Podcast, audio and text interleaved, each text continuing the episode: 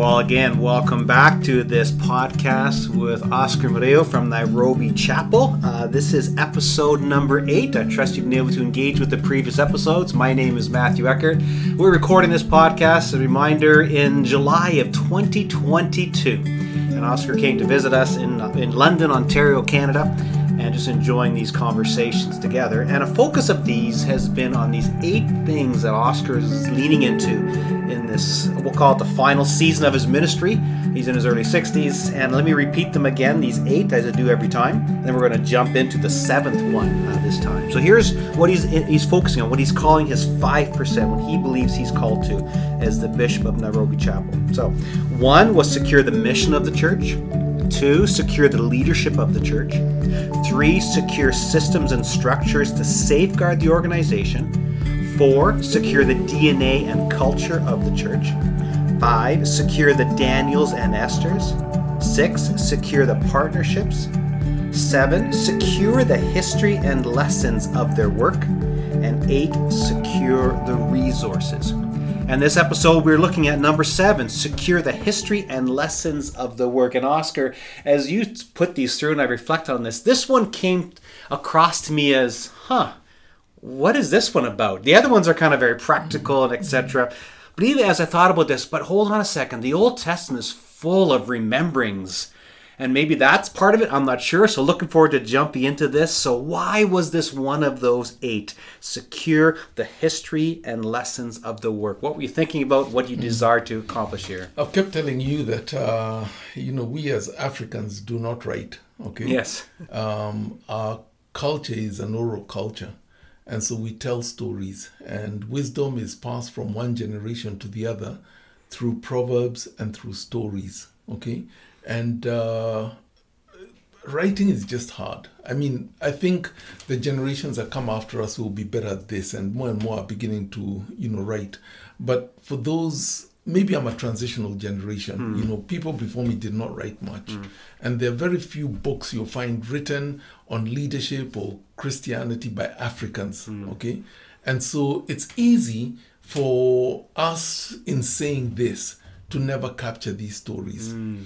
And I was struck by, you know, just reflecting on scripture. And in the book of Exodus, there are two passages that talk about this, I feel. The first one is in Exodus 12, um, verse 25 and to 27. And it says this When you enter the land the Lord has promised to give you, you will continue to observe this ceremony. And you remember that God set up quite a number of ceremonies for Israel, new ceremonies that He made up, if I may put it that way, and told them this is what you're going to do. And they want the dingy little ceremonies that we have today that is, let's meet at two o'clock as a family and we're going to have a birthday and we're going to go until four o'clock and go our separate ways. Some of these ceremonies were for a week long two weeks long of celebrating and eating and feasting and etc.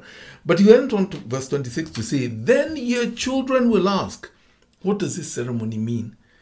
And you will reply, It is a Passover sacrifice to the Lord, for he passed over the houses of the Israelites in Egypt, and though he stuck, struck the Egyptians, he spared our families. When Moses had finished speaking, all the people bowed down to the ground and worshipped. There's a very real sense there that when God set up some of these ceremonies, it wasn't just for the generations that were there. They celebrated and they remembered God's faithfulness. But maybe the real reason that those ceremonies were set up was not for those generations, but for their children and their children's children and their children's children's children after them. The stories of God's faithfulness and deliverance are not for you, Matt. They're for your grandchildren. How are you going to ensure that they receive that inheritance that is theirs and that you do not die with it? Now, again, in the book of Exodus, chapter 13, same thing again. And in the future, your children will ask you, What does all this mean? Then you will tell them, With the power of his mighty hand, the Lord brought us out of Egypt, the place of our slavery. Mm-hmm. Stories of deliverance. When God spoke to you, when God directed you, when God redeemed you from a situation where you felt you were lost and hopeless and you know you just needed to be rescued and God came through for you it's not for you It's for your children and your children's mm. children. I've met your grandchildren, so I know them, and they're only, you know, two years, six years, four years, etc. It's for them. Mm. If you passed away today, Matt, how would they get their stories? Mm.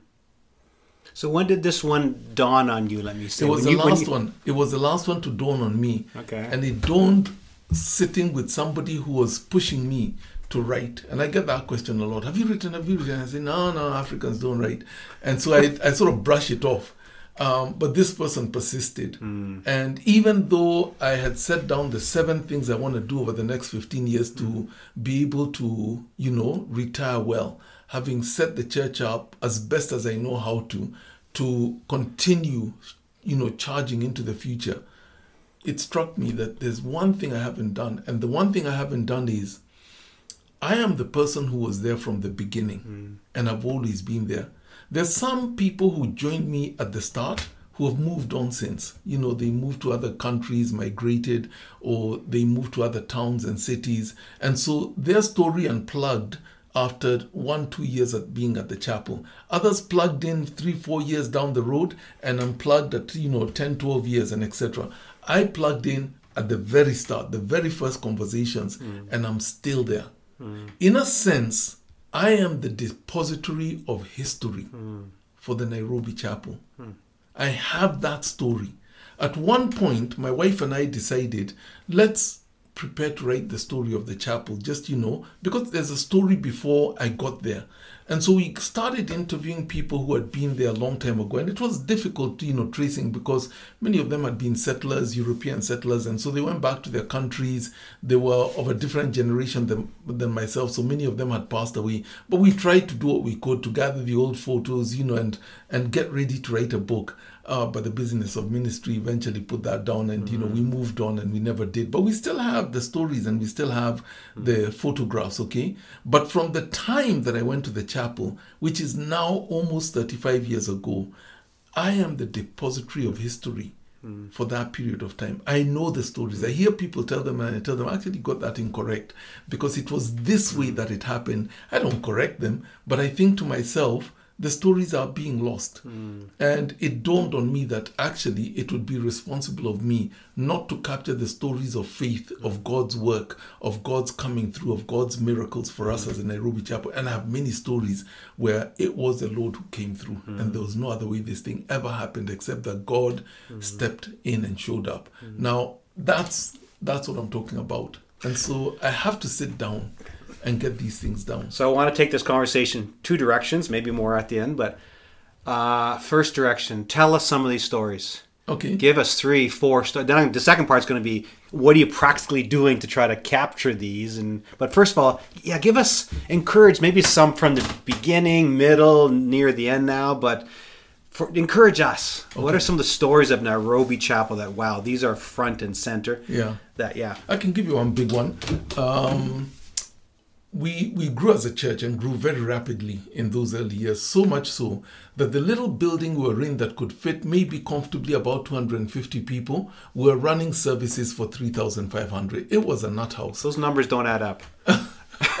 a building that seats 250 Yeah. and you're having 3,000 or more people. Yes, so we put seats outside the building, Okay. okay, and benches, and had people sit, and we put speakers outside the building, so we're broadcasting into the open, and you know they would sit there under the trees, and there'll be a speaker somewhere where they could hear. Um, and then when that got full, and there was no more space on the compound, because we're on a little postage stamp size, maybe something like one sixteenth of an acre, very small space, okay. Um, when that couldn't happen anymore, we got a little FM transmitter that had a radius of about 100 to 200 meters transmission. It was a very weak one. And what we'd do is we'd transmit the service and tell people when you come and you come with a car, park in the parking lot, you know, along the road, you know, close by, and we'll transmit and just tune to this frequency and you'll get the live service within a 200 meter radius. And so people did that, and then that didn't work anymore. There were too many people, and so we started multiplying the services. And at one point, we were running seven services a week to reach, you know, to speak to the numbers that we're dealing with. It was a nut house. We were burning left, right, and center. And I think the thing that finally for me convinced me this is a lack of responsibility and leadership. You know, we who are the leaders of the church are being irresponsible in the way that we're managing this. Was one day, you know, seeing people trying to push out of a service that had ended late, and the people who were coming for the next service were already there, okay, at the doors waiting to come in to be one of the select 250 who could get a seat within the building. And the scramble and the push and the shoving as people tried to push in, as others tried to get out and push out. And then seeing women climbing into the church through the windows. Mm. And I thought, okay, this this is lack of leadership on our part. And as as the leaders of the church, we sat down and said, guys, this place will never be it. We need to find a new home. This home has become far too small. And so we began a five year process of um, raising up the equivalent of, you know, maybe it's about at that time, um, you know, it was it, it came to about sixty thousand US um, dollars, maybe about 70, 80,000, you know, Canadian. And um, and we wanted that was it 6000 not 60000 600000 okay? And we wanted to go and buy 15 acres of land on the outskirts of the city okay? And so we started this crazy fundraising climbed up mountains you know raised as much as we could really pushed on this. And the you know um, about a month before we were to finally sign the deal and we're running out of time we had only raised about um, a third of that okay and it was clear we're not going to make it now it so happened that i was coming on to the you know to north america on a trip i was speaking at a couple of churches and such and uh, in one of the churches the elders of the church called me for a meeting that i was not expecting and they sat me down and they said tell us about the land you're buying and how far you've gone and these were good friends. We were partners together. These were good friends. And uh, I told them, and I told them, you know, we've been able to raise this amount. So we're praying that God would somehow do a miracle for us and make it possible for us to purchase the land. And, um, you know, and they said, we want to be involved. And I said, no, guys, you can't be because this one, I feel as though, you know, in our discussions together, I may have put you under pressure to give towards this thing and um, it was never part of what you budgeted for. It's not, you know, in your in your projected budget for this year, and it would be wrong for me to push you, and um, you know, to get something from you. We're friends, um, you know, so please no. And they said, you know, but we want to be a part of it. And he said, yes, I, I understand that. But the story hasn't ended, and we have a long ways to go even after we purchase the land. And I just feel that the conversations we've had together have been intense, and maybe you shouldn't be a part of this at this point mm. Because it would be you're acting because I, I pressured you. So I, I said no. Mm. And um, I was leaving that night to go back to Kenya because we're coming up to the deadline and I needed to be there somehow to leave the church. And so they pleaded, and I, I said, No, guys, you know, I'm, I pushed you and I shouldn't have done that and it was wrong. And so they said, Okay. And so, you know, I got ready, I went to the airport, got onto the plane, and it was at the airport itself that the missions pastor called me. And he said, We have transferred something like, you know, um, 250,000 US dollars uh, to your account in Nairobi for the fundraising. I said, I thought I thought we talked about that. And he said, you know, Oscar, God is doing something through Nairobi Chapel. Please do not deny us the opportunity to be a part of that story and to be generous. Hmm. Do not say no to us where God is moving us to become a part of your story. And I thought, wow, you know, I could actually be getting in the way of God mm. by refusing generosity that I think I pressured into existence, mm. but they feel it is a call of the Lord that we give this gift. And mm. so I said, guys, done you know, I will not push back on that one. The way you put it, I will not push back. That Sunday, I got home on something like a Friday. That Sunday is when we were supposed to close the deal because the lawyers were meeting on Monday. And I went to the congregation and I said, guys, you know, um, this happened. And so now we've moved from the third we were before to about, you know, um, a, a little more than two thirds of the way there. And we only have this amount left, this little bit left. But I told them, you know, one of the things I would like us to do as a church is to tithe 10%. We're talking about, you know, these big monies, these big amounts. There are churches who don't even see one hundredth of what we're trying to gather together. And we should be a church that is willing to donate mm. and to give away 10%. So I said, even though we haven't met our need, today we're going to give away 10% of what we have gathered. And the elders had agreed to this prayer. And so there were a couple of uh, the churches who were planting in the slums, and we'd written out checks for them, and their leaders were with us. And we gave each of them to about 10% of what we'd gathered, which came to about $60,000. We gave it away. And so he said, Tomorrow the lawyers are meeting. Now we're a little further back because we've given away 10%. Pray with me that God would fill that cup and give generously so that we can fill that cup. I kid you not, Matt People gave, and the next morning we signed the papers mm. and bought the land. That was God. Mm. I mean, you know, anybody listening to that would say, "Boy, were you daring and foolish?" Mm. And maybe I was. You were turning away money. I was turning away money, but God came through, and mm. that for me is a miracle, a story mm. of how we got that land. Today, the the parcel of land that we bought that was sort of on the outskirts of the city, the city has grown you know, the city, Nairobi has doubled since that time. And the city has grown all around us. So we're, we're surrounded by hundreds of people and homes and apartments. And we have 15 acres mm. in the middle of, of, you know, huge community. Mm. So everybody would say, boy, this was strategic. No, it wasn't strategic. We didn't even know what we were doing. Mm. It was God who made it happen. Hmm. Thank you. Hmm. Another story?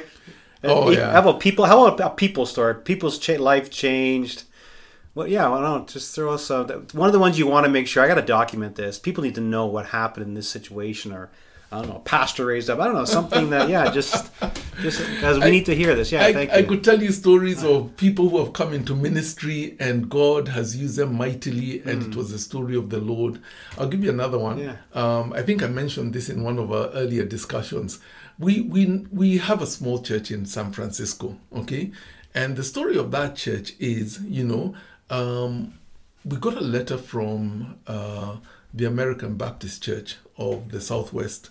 Is it the Southwest? Yeah, the Southwest.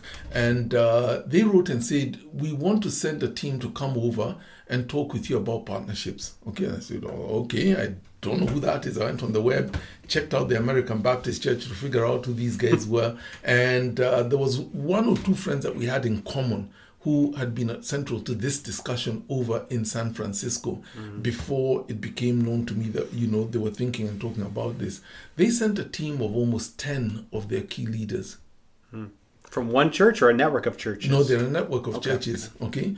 Um, it's a denomination, the American Baptist Church, and so they sent about ten of their of their key leaders, and they came to Nairobi, and they spent about four or five days with us, and uh, they sat with us, and they said, "We have come because we're making a Macedonian call to you. Hmm.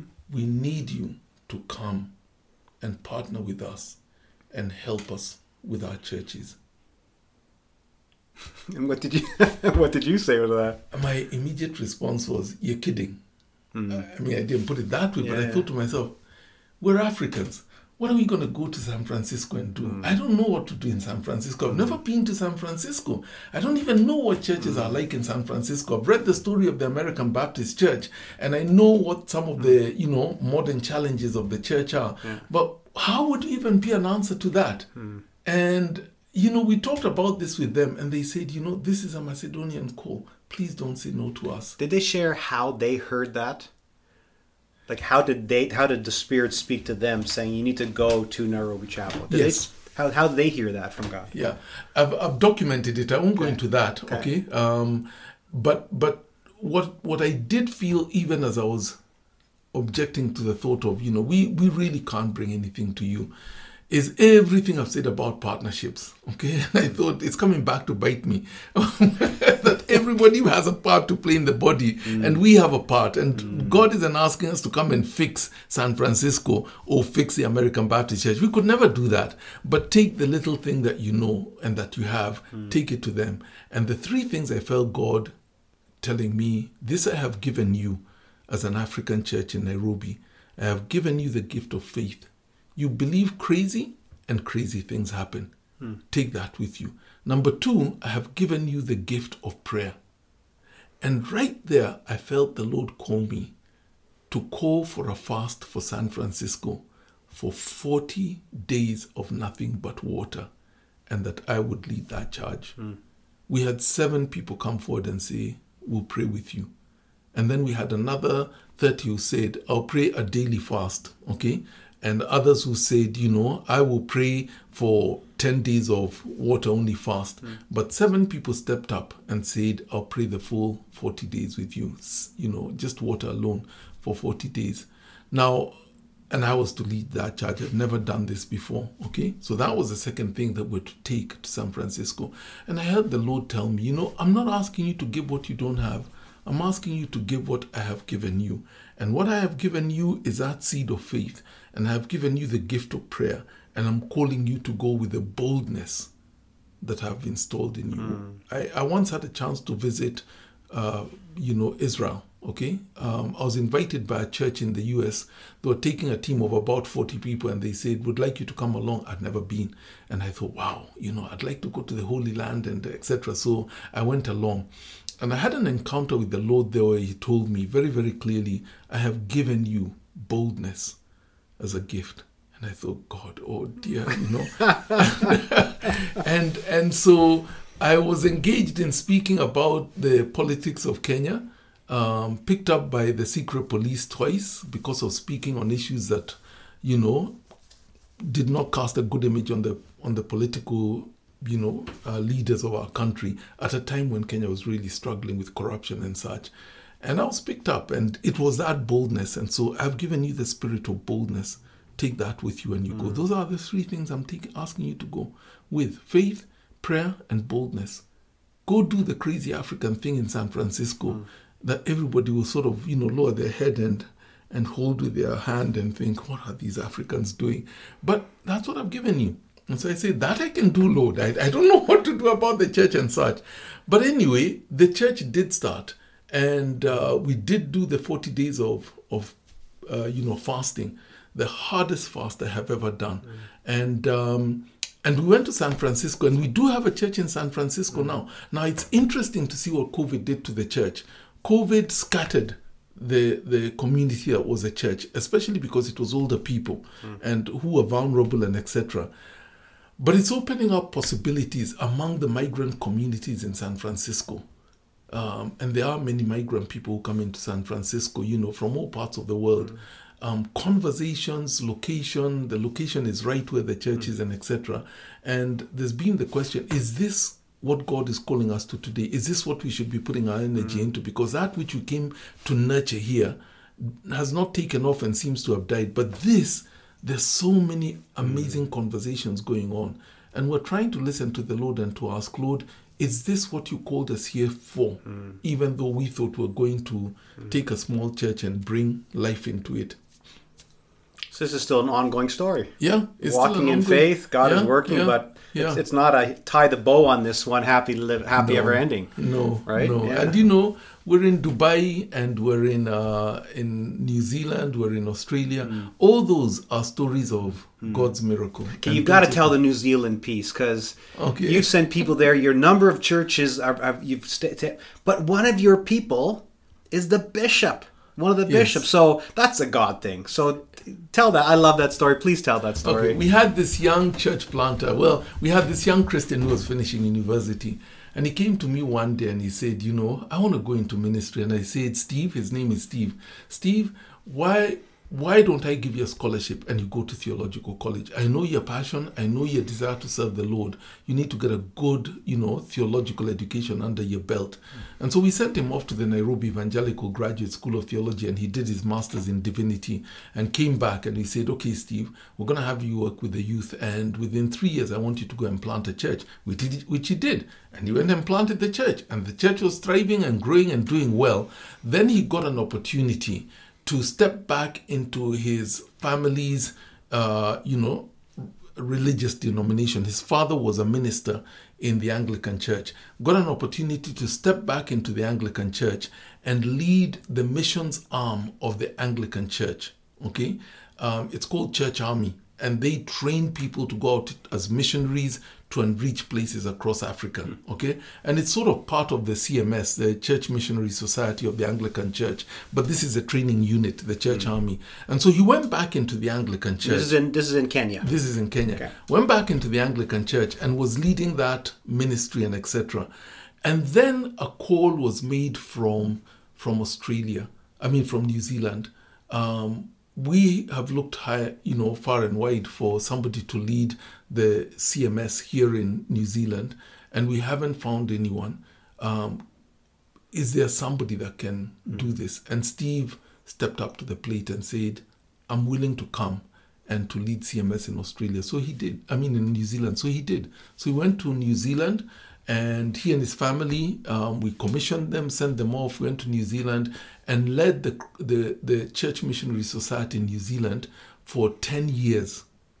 In those 10 years, he engaged so significantly with the church that you know there were things happening in terms of new energy growth in the ministry etc etc that that the church you know was very excited about and then a vacancy fell open, an, an evangelical um, diocese of the Anglican Church in New Zealand. I think they have, if I'm not wrong, I think they have about 10 different dioceses, and most of them are like dioceses that are for the English settlers, okay? And so Christchurch, and there is Nelson, and there is, um, you know, just add what is it, uh, the capital of New Zealand, Auckland.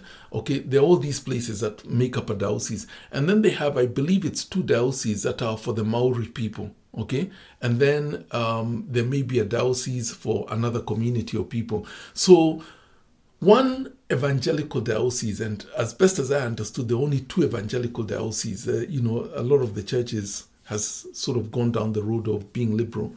There are only two and they were very keen to have somebody who is passionate about the gospel and passionate about church planting and expansion and reviving the churches and etc etc one of these anglican uh, dioceses two anglican dioceses the, the bishop was retiring. And there wasn't a natural second. And as they looked they sort of encouraged steve to apply for the position. And when he did he got it and so he is now the Bishop of Nelson Diocese in New Zealand. Mm-hmm.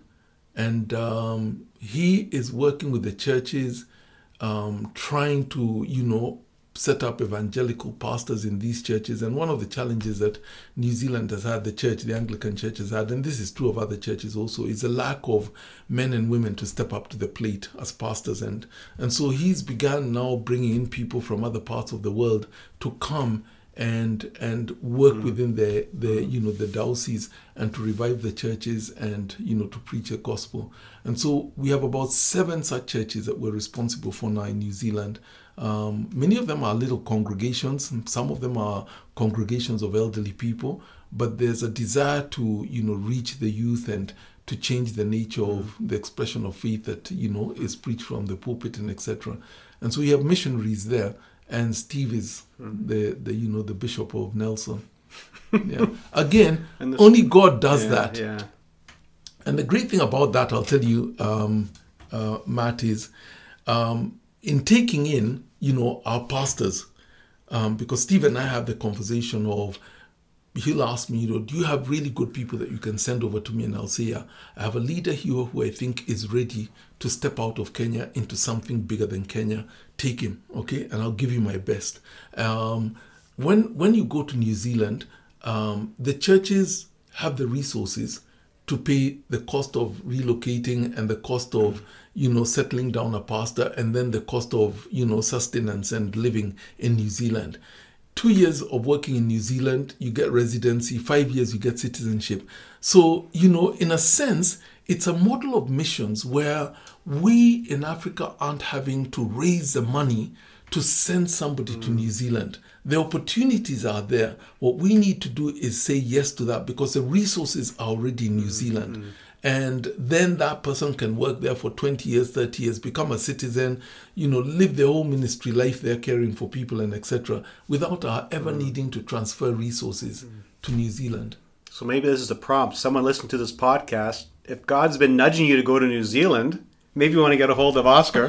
He'll connect you with steve and away you go. So yeah. oscar thank you for those stories. Um, so practically what are you doing? What do you think and once again you said we're an oral culture and maybe you're maybe you're needing to step into a space that may not be natural but it's like but i have to do this so that so as you said i secure the history and lessons and the stories of the work so what are yeah. you doing the next few minutes just practically to make this a reality and maybe you're still figuring it out i don't know yeah um, to be honest matt i haven't started doing anything okay. with this okay i know that i need to take a you know computer cable and plug it into my brain and download everything onto some sort of yeah. you know document or even yeah. a podcast like this or even just you know record myself mm. and capture these stories mm and uh, even if I'm not the one who writes them down, at least they've been written and mm, noted, mm. and they can then be codified into some sort of mm. book. And it's really just, you know, a biography of the church. Um, it's the stories of the church. But to mm. remember, even my daughters who are adults now in their 30s, they don't know many of these stories. Mm. Even where we have talked about them around the dinner table, they don't have the specifics. Mm. If we do not capture these stories, mm. they will be lost. Mm. And so I recognize that, you know, as I as I move into these 15 years of ministry, I must intentionally start taking time aside to sit down and record, whether it's with a you know a recorder or write, mm. um, and get these stories down. Hmm. So my wife is the one who's pacing me on this one. She's mm. very committed to get this done. Mm. And I keep telling her, not yet, mm. not yet, not yet. But it will happen, you know, we'll get this done. So And and maybe as part of this, a new story will emerge that God's gonna bring you someone yeah. who will say, Oscar, we're gonna sit down for three hours a week. Yeah. And I will run with this project. And maybe yeah. that'll be the beauty of it, yeah. right? Yeah. Yeah. And that'd be a kind of a neat way to do it. So yeah. Yeah. Oscar, thank you. Uh, number seven, secure the history and lessons of the work. As always, trust you've been able to engage the rest of these podcasts. Uh, we have one more to go yet, uh, secure the resources. And then we have a couple of bonus episodes. As Oscar and I have done this, we thought we have to do a couple extra things here. And so stay tuned for those.